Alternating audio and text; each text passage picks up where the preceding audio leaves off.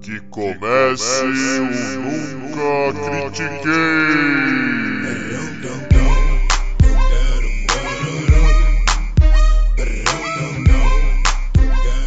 Boa noite, bom dia, boa tarde. Bem-vindo a mais um episódio do podcast esportivo embasado não jornalístico e zoeiro. Eu nunca critiquei. Eu sou Maurício, the host with the most, o seu Nigel Mansell desse episódio. E comigo, o meu Yannis Antetokounmpo de hoje, é o Arthur Bindi. Como é que você tá, Bindão? Tô bem, meu querido, tô bem. Um dia hoje recheado de coisa pra gente falar Fazia tempo que a gente não tinha tanta pauta assim a ponto da gente falar. Hoje não vamos falar disso, mas hoje aconteceu. Então, vamos gravar isso aqui hoje com muito prazer, muita energia.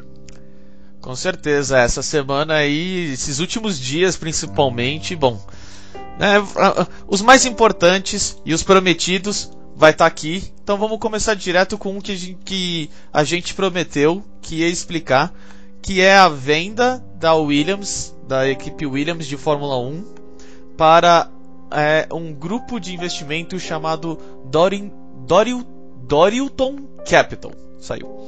Aí. É, e vamos lá.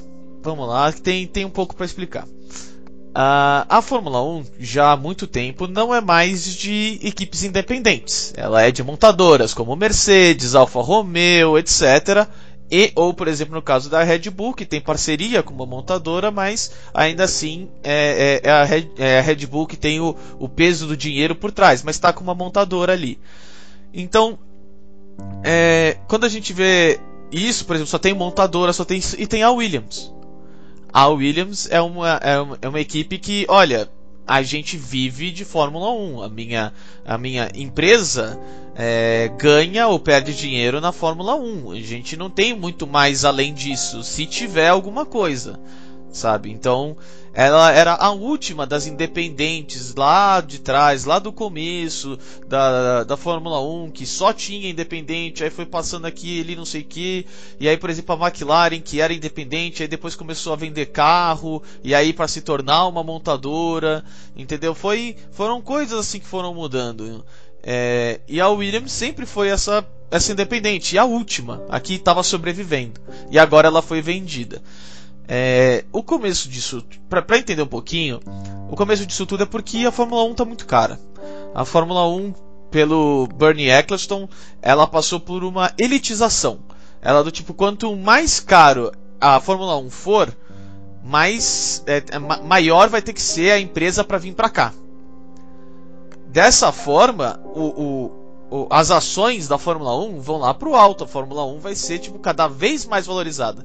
Só que isso traz vários problemas, né? Tipo de é, quem é, é, começa uma briga muito política entre as equipes por causa de dinheiro, por causa disso, por causa daquilo, por causa de região, porque ah, eu quero ir para esse mercado, eu quero em vez de só uma corrida, entendeu? Começa a ter vários problemas desse.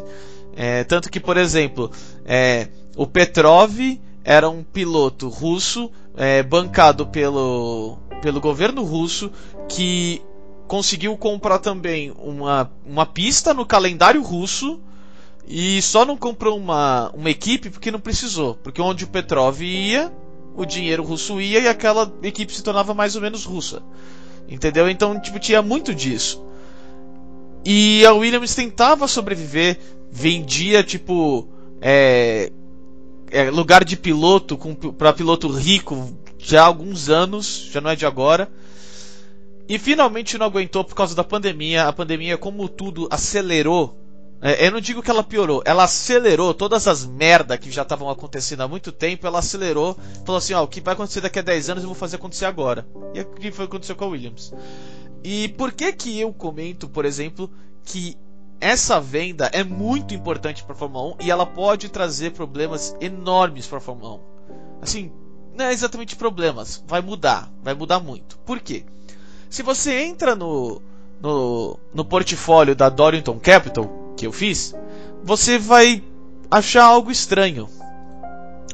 Uh, não tem nada relacionado a automobilismo ou carro. Nada. Eles viram uma oportunidade de compra em um ativo que estava barato no mercado e compraram, só. Eles vão tentar valorizar o máximo possível a Williams, claro, é um ativo deles, eles querem valorizar. Mas eles não têm nada, nenhum, nenhum, nenhuma conexão com automobilismo. Absolutamente nenhuma. Eles não dão a mínima para o esporte e automobilismo. Eles não dão a mínima para a história, eles não dão a mínima para nada. Eles querem ver a Williams mais valorizada, porque vamos supor, chegar num futuro e eles quiserem vender, eles querem ter um, é, é, é, um lucro nesse investimento que foi feito. Então, isso traz um enorme problema. A Fórmula 1 chegou num ponto em que apenas grupos de capital, né, é, que compram ativos e pensam dessa em investimento para ter lucro e isso que não tem tipo é, amor por nada, que estão conseguindo comprar as equipes que estão lá. Isso pode trazer um enorme problema para o futuro. Isso eu também acho que pode ser algo que o, o, não dono da Fórmula 1, que também é um puta de um empresário, ele gosta um pouco mais de automobilismo. Tá ótimo. Só que ele, acima, antes de tudo, ele é um empresário. Então talvez a Fórmula 1 possa estar indo para este caminho, para o caminho em que as montadoras vão deixar o esporte, porque o esporte se tornou caro demais até para elas.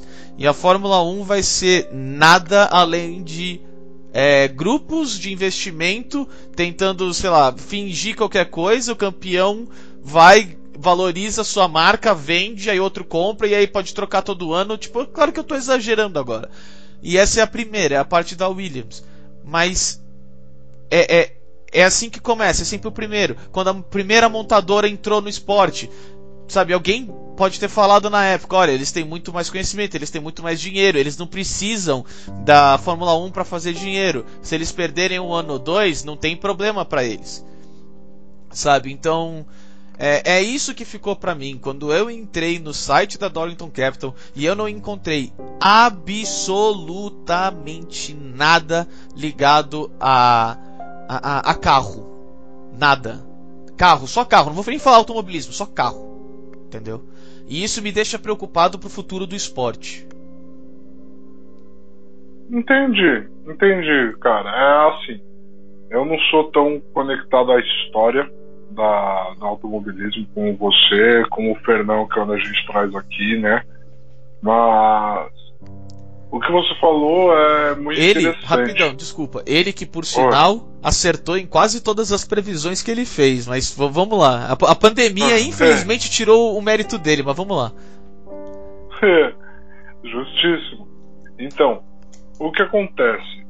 Pra galera ganhar uma perspectiva.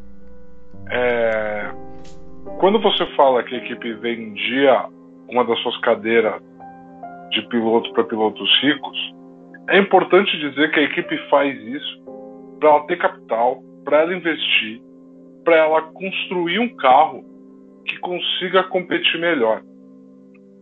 Quando você simplesmente vende a equipe, é o famoso cansei. E você não está vendendo só posição no circuito. Você está vendendo a sua marca, tudo que ela carrega, toda a história dela, para uma empresa que vai estar tá a fim de lucrar. Maurício, eu e você a gente sabe, a gente tem essa discussão aqui bastante. A gente sabe que quem ganha muito dinheiro com esporte é quem ganha. Se você não ganha, você ganha dinheiro com esporte. Lógico que dá para ganhar dinheiro com esporte. Pergunta para os donos de times da NBA que não montam um time vencedor há décadas, mas que continuam lucrando. Beleza. Agora você pega os times da NBA que ganharam na última década e vê o lucro que eles tiveram, a quantidade de grana que, ele, que entrou, o, a valorização da marca. Então, assim, por exemplo, quando a Red Bull entrou no circuito, primeiro, foi um choque, mas olhando para trás faz todo sentido. É uma empresa que se popularizou por colocar o seu nome, o seu logo, a sua marca em esportes extremos. Associar isso à Fórmula 1 foi um passo quase que natural, a gente pode falar, né? quando a gente olha para trás, para a história da marca e tudo que ela estava envolvida. Uhum.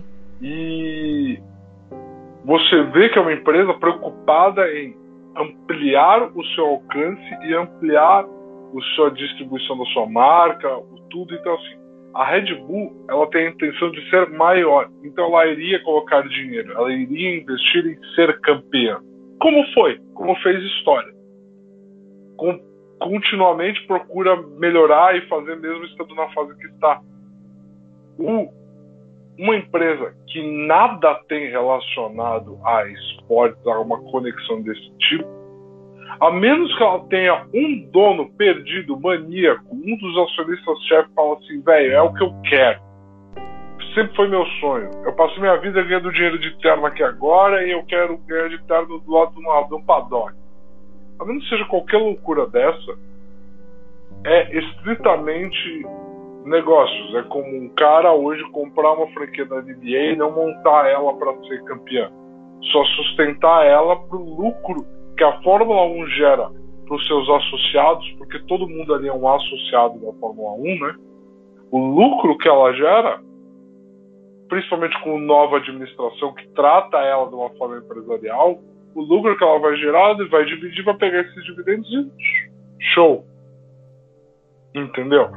Então, para o futuro do esporte, você está coberto de razão. É uma preocupação gigantesca é uma preocupação gigantesca. Porque hoje eu já ligo na Fórmula 1 e algumas das equipes que estão ali, elas não têm relação, elas não têm peso, elas não têm nada para mim.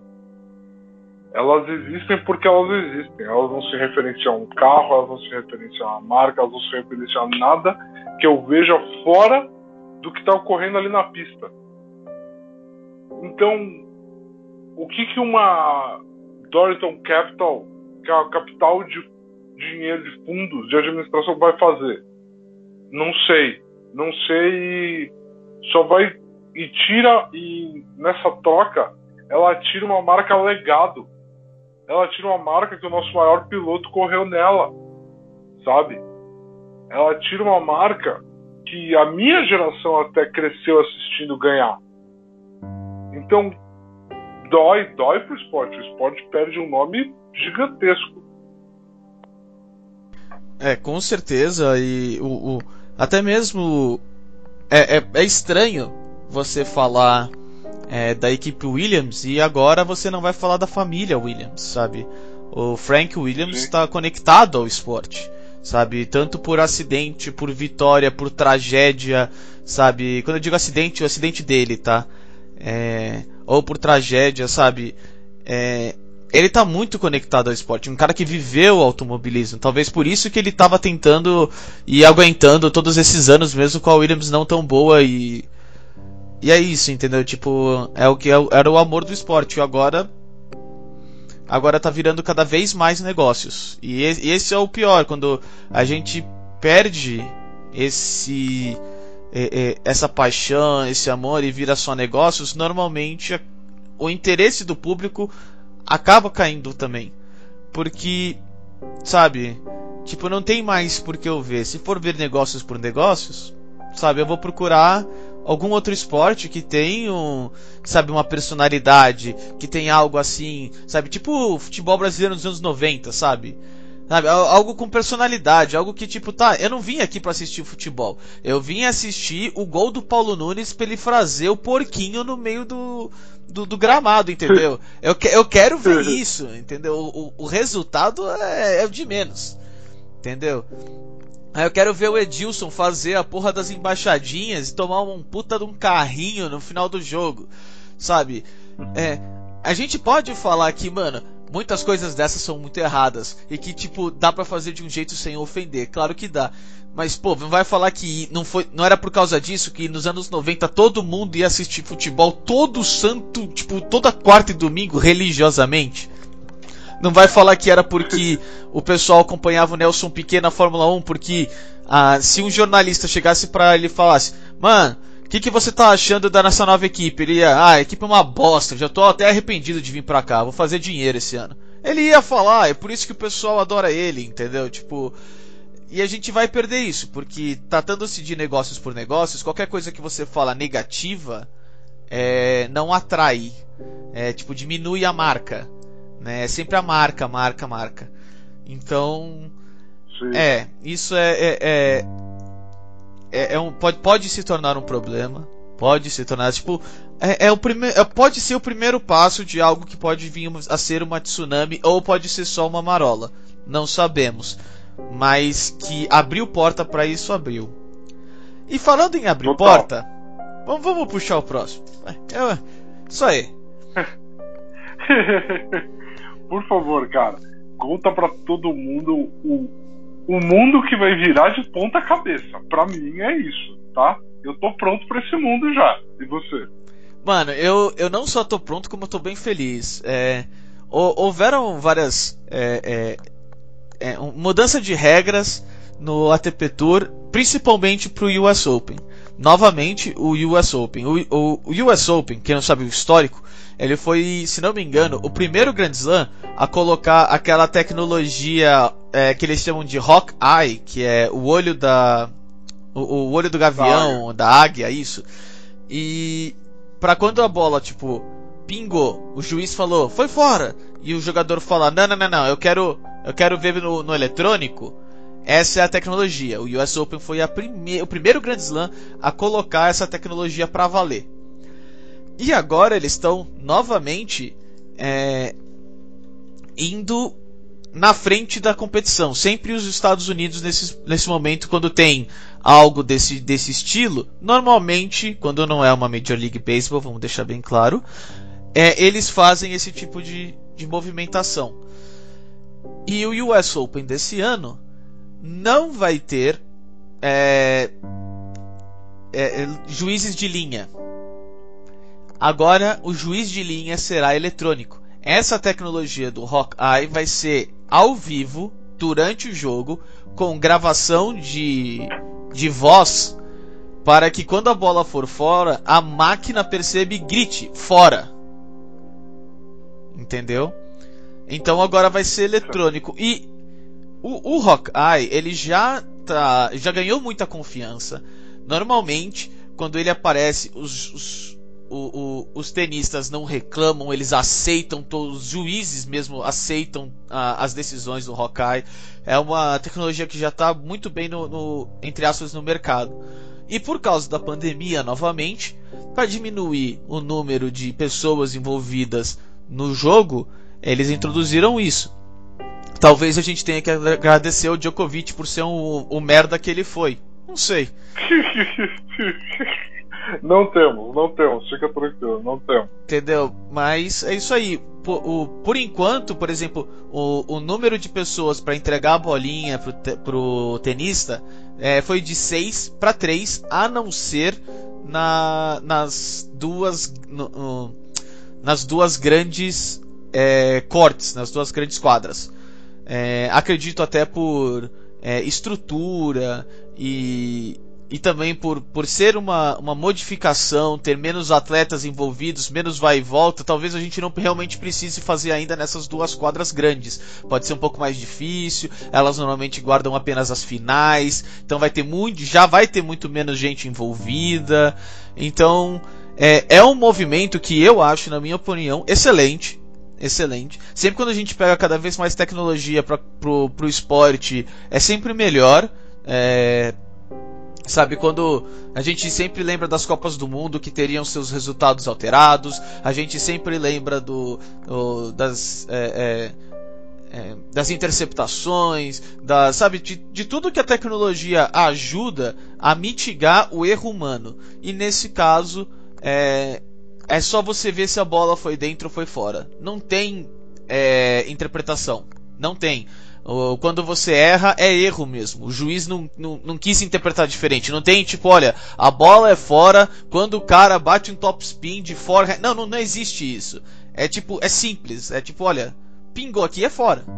Então é algo que, tipo, durante muitos anos teve a tradição, né? Não. Como é, os juízes não erravam tanto e tão escandalosamente, não precisou tirar. A pandemia chegou e falou: olha o que poderia acontecer daqui uns 10 anos vai acontecer agora, porque eu tô mandando que aconteça.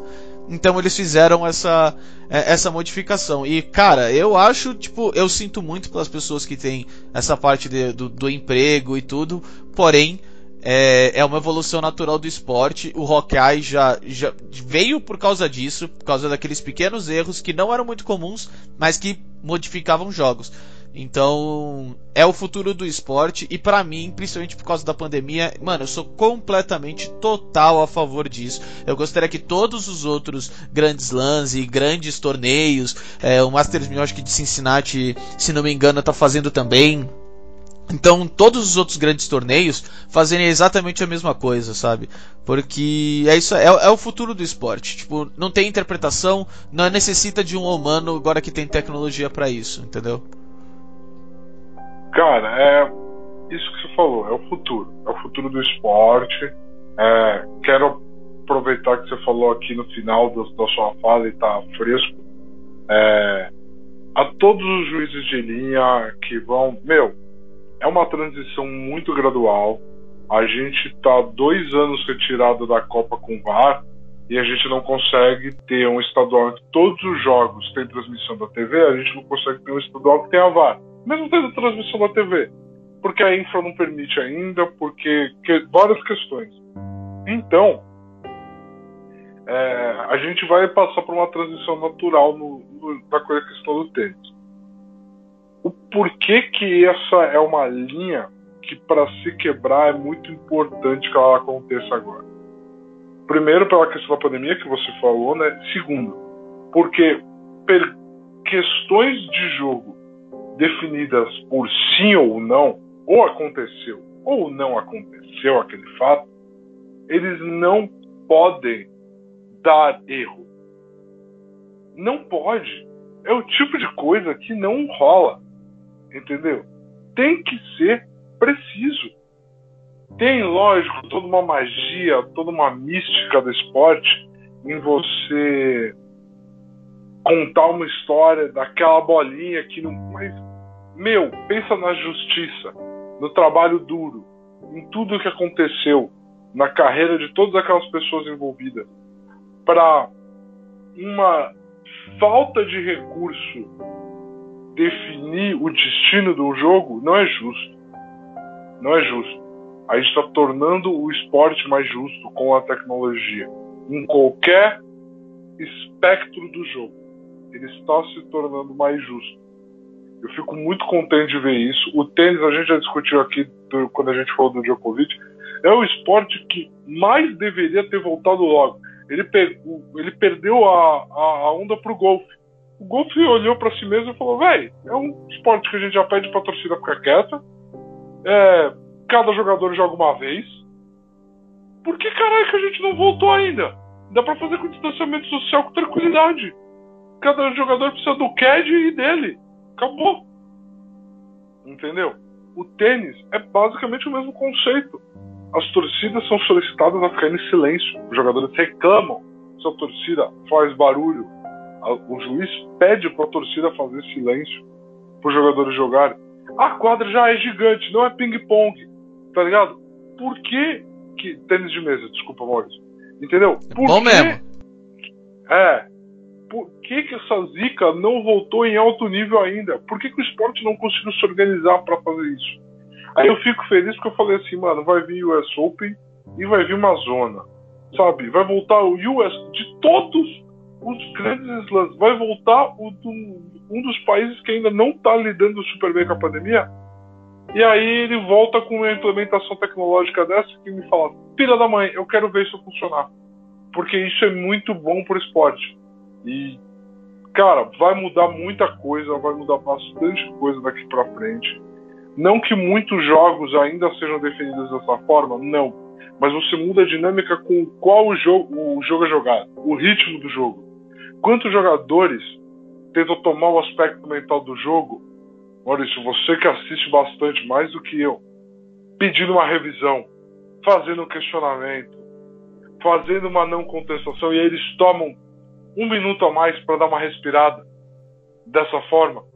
Isso acabou, cara. Não tem mais isso. O jogo vai ganhar mais fisicalidade. O tênis, que já é um esporte absurdamente físico, vai ficar mais físico ainda, de muito mais resistência. O quanto será que vão ser a durabilidade de jogadores acima dos 35 que eles estão durando hoje? Vai ser muito interessante ver essa evolução, cara. Vai ser muito interessante. É, então, algo que você mesmo comentou, é, tem, com certeza, é, eu diria que uh, dois jogadores talvez não conseguissem ser tão grandes quanto, quanto foram é, nesse momento tecnológico, porque é o que você falou, o, o muda o, o, jeito de jogar. E esses jogadores, na minha opinião, por exemplo, é o, o John McEnroe e o Jimmy Connors. O, principalmente o Jimmy Connors. O Jimmy Connors era um cara que, tipo, tá jogando, aí você vê aquele jogo, mano, você sabe, puta, ele vai perder esse jogo, ele não, não tá com a cabeça. Aí ele bate uma bola, a bola, tipo, pinga, e ele acha que foi dentro o juiz fala fora. Mano, ele ficava tão puto. Tão puto. Mas assim, você não tem noção, cara. Era puto pra caralho mesmo, entendeu? A ponto de, tipo. Depois daquele momento, ele começava a jogar pra caralho. E como, e, e como se quisesse provar para aquele juiz de linha que aquela bola foi dentro, eu vou ganhar essa porra desse jogo. E mudava tudo. Então, o Jimmy Connors, que, tipo, mano, ganhou três Grand Slam na carreira dele, foi um puta de um jogador, e que, mano, vivia brigando com o John McEnroe, que era outro cara que também, mano, qualquer coisinha para ele explodir era, era dois segundos. Entendeu? Então, eu acho que agora, por exemplo, com quem o Connors ia gritar, com a tecnologia, ele ia estar tá errado.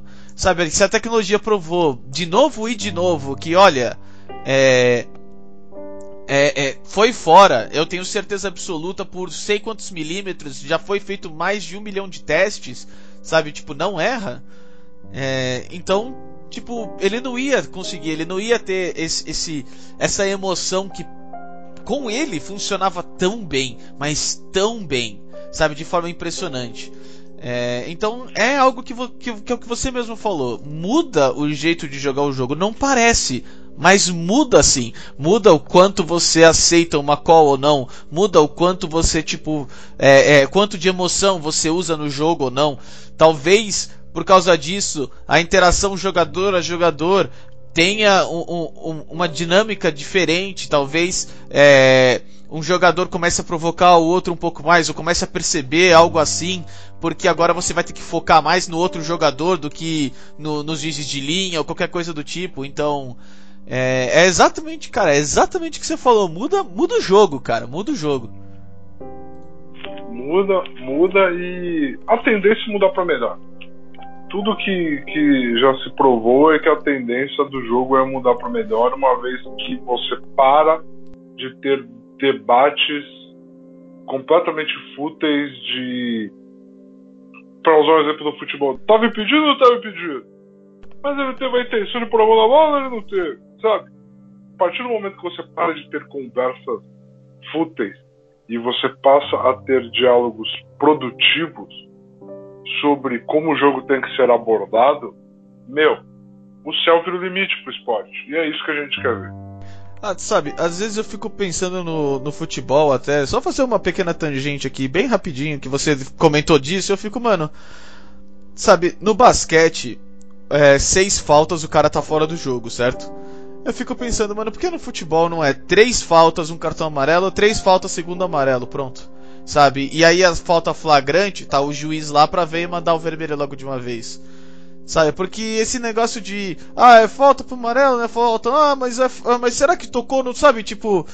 Às vezes é um. É, é, é um problema que, tipo. Tem 22 atletas jogando, no caso do futebol, no caso do tênis 2, no caso do basquete. E, mano, se a gente não tá discutindo o lance que aconteceu, tipo em matéria de técnica, em matéria de corrida, de agilidade, de, sei lá, esperteza do jogador, whatever. E a gente tá focando se o Porzingis tinha que ser é, jogado fora do jogo, sabe? Se valia ou não. Se o, o cara tava impedido ou não. Sabe, se putz, ó, mas foi um jogo, foi um lance rápido, é difícil pro Bandeira ver isso tira tira da discussão do esporte. A gente está discutindo qualquer outra coisa que não tem nada a ver enquanto o esporte continua no mesmo sentido, os times continuam sofrendo, o time que deveria ter ganho perdeu, e isso é claro, envolve muito dinheiro para os times, entendeu? Então, é, toda vez que a gente é, concentra a discussão daquela partida no, na técnica, é melhor, é sempre melhor. E Maurício, é isso mesmo, a gente quer ter uma conversa, quando a gente está falando de esporte, a gente quer ter uma conversa sobre a técnica dele. Mas às vezes o esporte ele transcende o, a conversa técnica, ele transcende o que acontece dentro das quatro linhas e ele usa o poder dele para abrir conversas e discussões. É algo que a gente traz muito aqui no podcast e foi algo que hoje, dia 26 de agosto de 2020, se manifestou de uma forma linda num esporte que a gente ama muito, né, Maurício? Que é no basquete. Hoje, na NBA, após muita especulação se alguns dos times queriam jogar amanhã ou quinta-feira iriam ou não jogar as suas partidas por para realizar um protesto contra o policial que para quem não viu esse vídeo não sugiro que veja mas segue aqui a informação. Um policial em Wisconsin que atirou pelas costas num homem negro que estava abrindo seu carro para pegar um documento conforme solicitado pelo policial que atirou nas costas dele, com seus três filhos no carro. O policial atirou nas costas, seis tiros. Sete o nome tiros. desse homem é sete tiros. Foram sete tiros disparados, seis pegaram nele. O policial errou. Ah, tudo bem. Por isso é, o nome desse homem é Jacob Blake. Ele está vivo, está paraplégico. É, e a NBA está fazendo um movimento político muito grande. Então a conversa sobre esses jogadores, eles se unirem e fazerem um manifesto e não jogarem estava muito grande. Mas beleza, era uma conversa para amanhã. Era uma conversa para ser algo organizado, o não jogo. E hoje, pro primeiro jogo do dia dos playoffs, entre Orlando Magic e Milwaukee Bucks, ambos os times chegam até a arena, o Orlando vai até a quadra pro aquecimento e o Bucks não aparece. E o Bucks não aparece e a comissão da NBA vai na porta do vestiário, não são autorizados a entrar Eventualmente o Orlando resolve se recolher pro vestiário também. E o Bucks avisa: não haverá jogo da nossa parte. Nós não vamos jogar. Por quê? Porque é o nosso protesto contra o que aconteceu em Wisconsin contra Jacob Blake.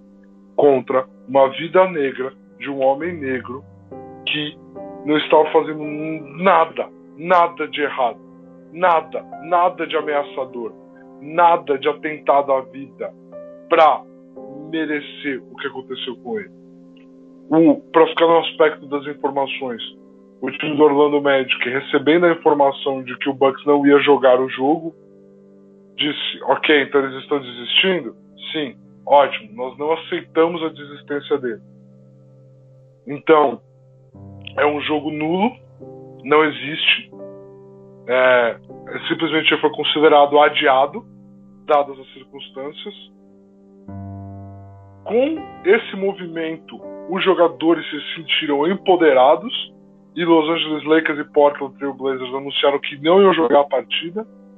Os times que estavam se organizando, Boston e Toronto, falaram ótimo e não teremos jogos amanhã também. A NBA para. Para. No meio de tudo que está acontecendo, no meio de ser o nosso alívio o nosso escape. Eles sabem que eles são isso. Os jogadores sabem que eles são um entretenimento num momento difícil, sem abandonar a luta, sem abandonar o diálogo, sem abandonar a conversa. E eles usam a plataforma que eles têm para dizer chega. Pra gente chega. A gente não vai ser o circo que vai fazer você não falar sobre o que aconteceu. Você vai sim falar sobre o que aconteceu, sobre o que está acontecendo cara, é algo histórico. A gente está vivendo a história. A gente está vivendo a história de um esporte de atletas que tem total noção do poder que eles têm.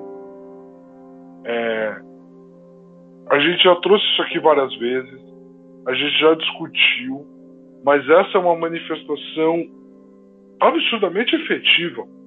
Eu fiquei arrepiado quando eu fiquei sabendo, eu fiquei emocionado, eu estou emocionado agora falando, porque é muito incrível você, como fã de esporte e politizado, você ter no seu esporte e nos seus ídolos a sua voz representada, falada, gritada, colocada no megafone para milhões de pessoas ouvirem. É muito bom, é uma sensação de acalanto muito grande. E cara, é isso, eu posso ficar falando disso muito tempo, eu quero ouvir você, Maurício. É, então, algo que fica para mim é, é muito do tipo. É, na posição de atleta, sua profissão é atleta. Qual é a forma de você, tipo, fazer um protesto? Não jogar. Não aparecer. Alguns jogadores fizeram isso é, até mesmo antes da, do torneio, alguns por causa da pandemia, outros por causa até mesmo do movimento é, Black Lives Matter, falaram: olha, eu não vou por causa disso. Mas ao mesmo tempo fica, cara, mas que impacto não foi da TV mostrar, abrir e ter que passar isso ao vivo e ser obrigada a passar isso ao vivo. E esse é o mais importante. Ela foi obrigada a passar isso ao vivo.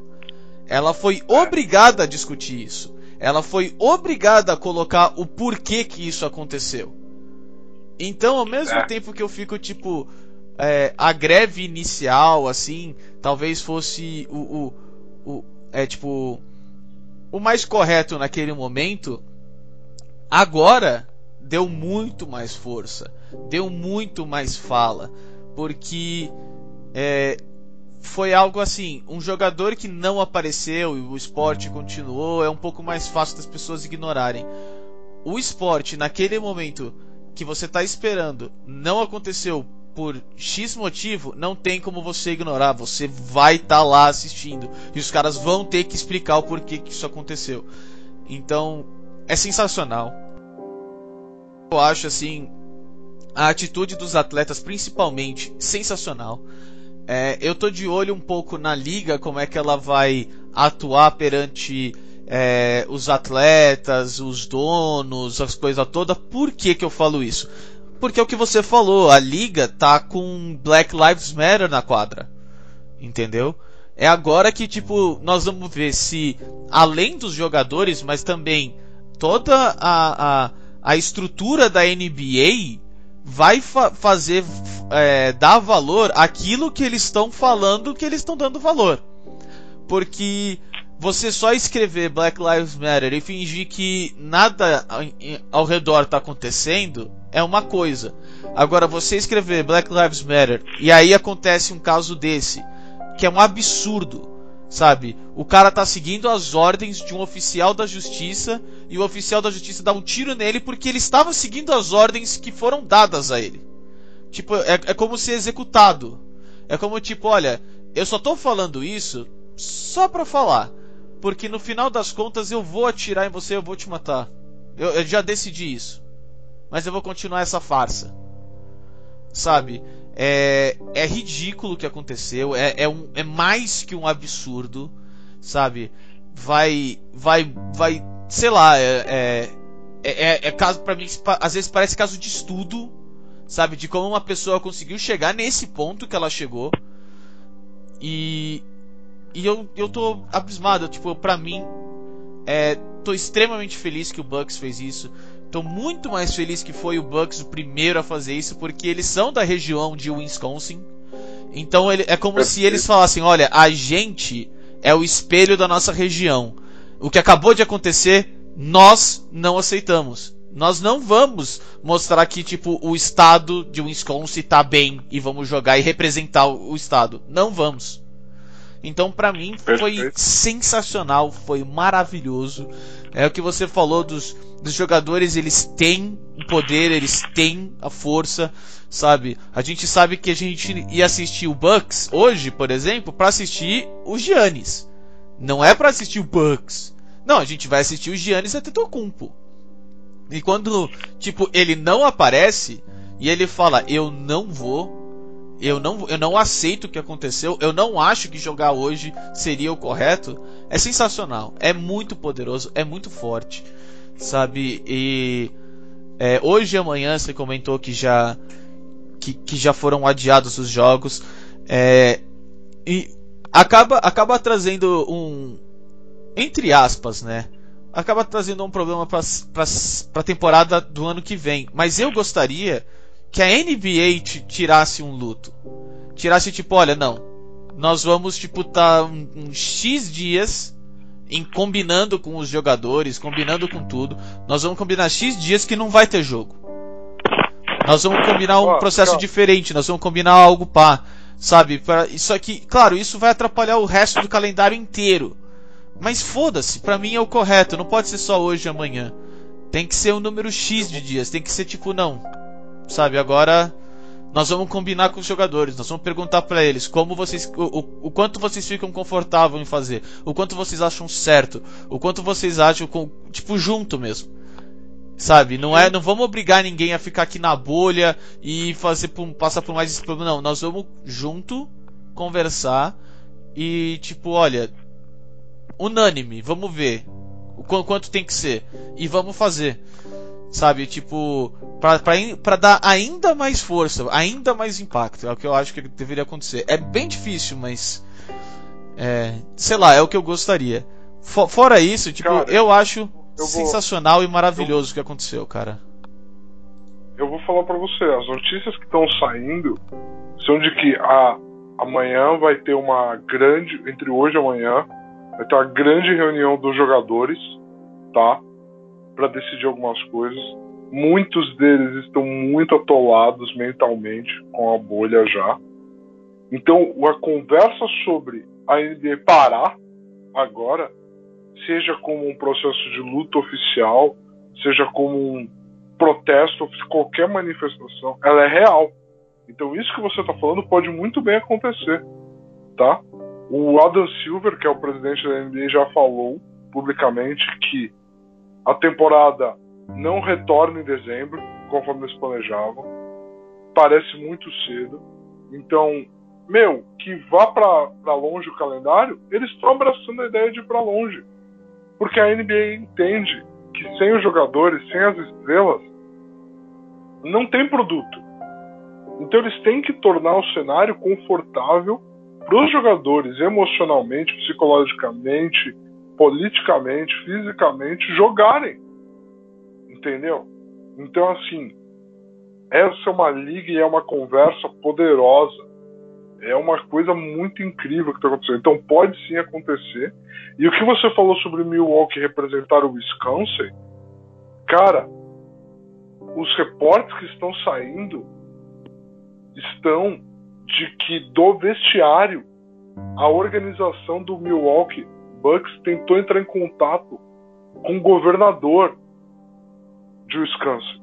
Tentou entrar em contato com os responsáveis políticos da cidade para passar um recado, para fazer exigências. Você tem noção do que é? Você ter total noção do poder que seu nome carrega. Aqui é o Milwaukee Bucks ligando para falar que a gente quer que algo aconteça. Porque nós somos bons o suficiente para representar vocês dentro de quadra. Então nós somos bons o suficiente também para vocês ouvirem o que a gente tem aqui para demandar, para podermos, com conforto, tranquilidade e orgulho, representar vocês dentro de quadra. Cara, já, já imaginou, por exemplo, o, o, o Milwaukee Bucks, a franquia Bucks, ela tem um dono, né? Que nem você falou, que nem a gente já várias vezes repetiu aqui. E o cara, tipo, olha, tá acontecendo isso, isso e isso. Nós estamos parando a temporada, a gente representa esse estado e ou muda ou eu saio do, do estado de Wisconsin. E, mano, e ao mesmo tempo pro governador de ser uma derrota entre aspas política, é uma derrota econômica absurda. Absurda, absurda você absurda. perder uma franquia. Não, é algo que, tipo. É, é, é, uma força, um poder muito, muito, muito forte, cara. É, é sensacional. É, é, então assim, eu fico muito contente de assistir e acompanhar uma liga, um esporte que tem atletas, pessoas, todos muito bem politicamente empoderados.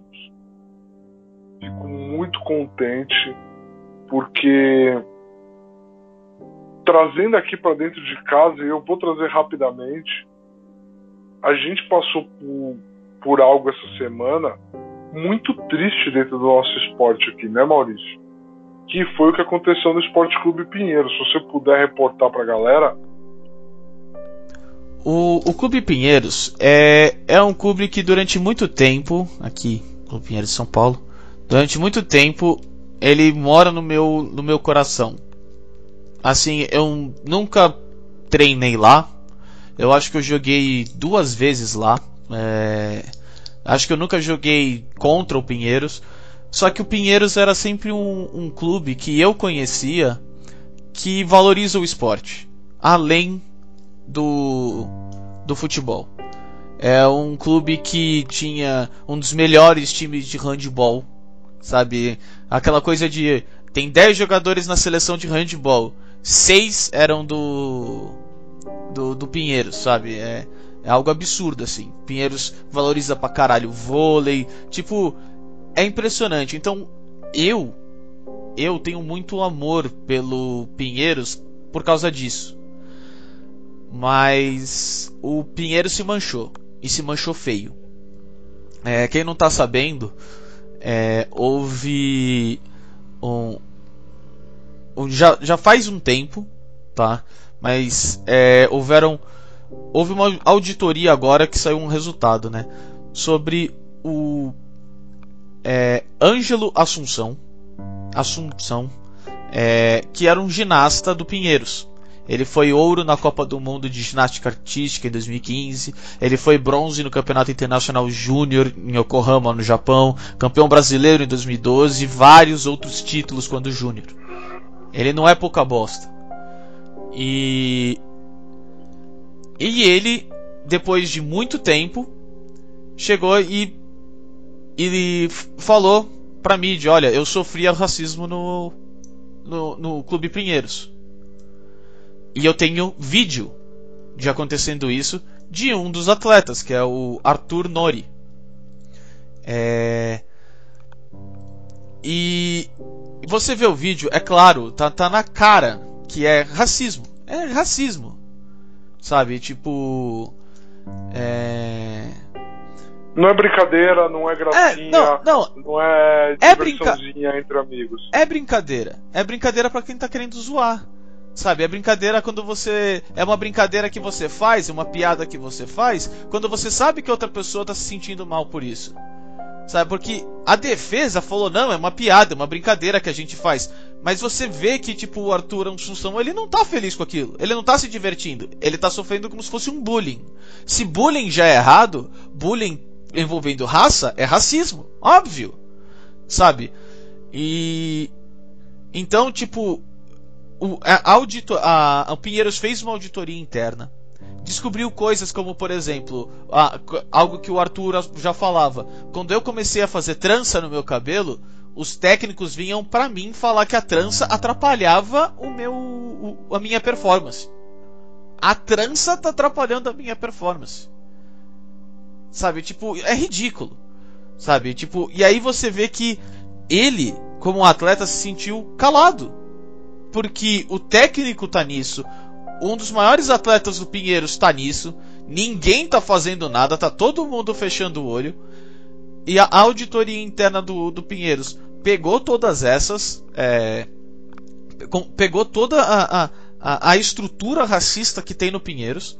Descobriram que, por exemplo, tem um movimento muito forte no Pinheiros, que é o que eles chamam de é, é, é, atletas militantes, que é o que o pessoal chama. Porque assim, tem os atletas que são associados e tem os atletas que são, entre aspas, militantes, que são atletas que ganham bolsa, utilizam o nome Pinheiros, tra é, trabalham para o Pinheiros e junto ao Pinheiros, mas não são sócios do Pinheiros. Né?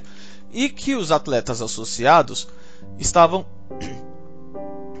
estavam é, brigando é, para é, porque eles acham que estava dando muito espaço para esses atletas, entre aspas, militantes.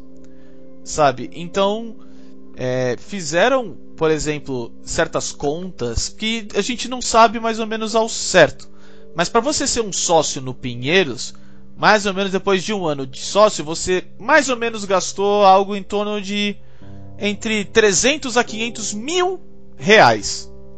Então, quando a gente vê esse preço e a gente vê essa briga entre associados e militantes, o que, que isso quer dizer? Que os atletas brancos estavam reclamando de espaço e estavam fazendo um movimento contra os atletas negros que não podem e não têm a oportunidade de pagar 500 mil para ser sócio. É simples assim. Eles podem chamar de militante, eles podem chamar de não sócio, pode chamar o que quiser. Mas o preço deixa na cara o que, que é. E é ridículo que essa diretoria, que o Clube Pinheiros, fugindo de tudo como se fosse o diabo fugindo da cruz, de qualquer coisa, qualquer responsabilidade e qualquer atitude. É medíocre, é bosta, é lixo. Eu espero que esse clube venha falir no futuro, porque ele é um clube de merda. De merda. Quero que suma porque é ridículo o que aconteceu com esse cara. É ridículo, por exemplo, o que aconteceu com a Jaqueline Silva também. O Arthur Assunção, o Arthur Assunção, só para terminar a parte dele, ele ele, ele é, mostrou o racismo que aconteceu no Pinheiros. Ele estava numa lesão, ele voltou de lesão, ia voltar a competir, foi suspenso pelo Clube Pinheiros, ele, vítima, suspenso pelo Clube Pinheiros por 30 dias e após a suspensão ele foi demitido do Pinheiros. Ou seja, se você abre a boca de racismo aqui no Pinheiros, você será demitido. Nós não aceitamos que alguém aqui abra a boca para falar dos nossos erros. Nós vamos continuar errados e nós temos orgulho de sermos racistas. É isso que a imagem do Pinheiro está falando para mim hoje, com as atitudes que ela tem feito.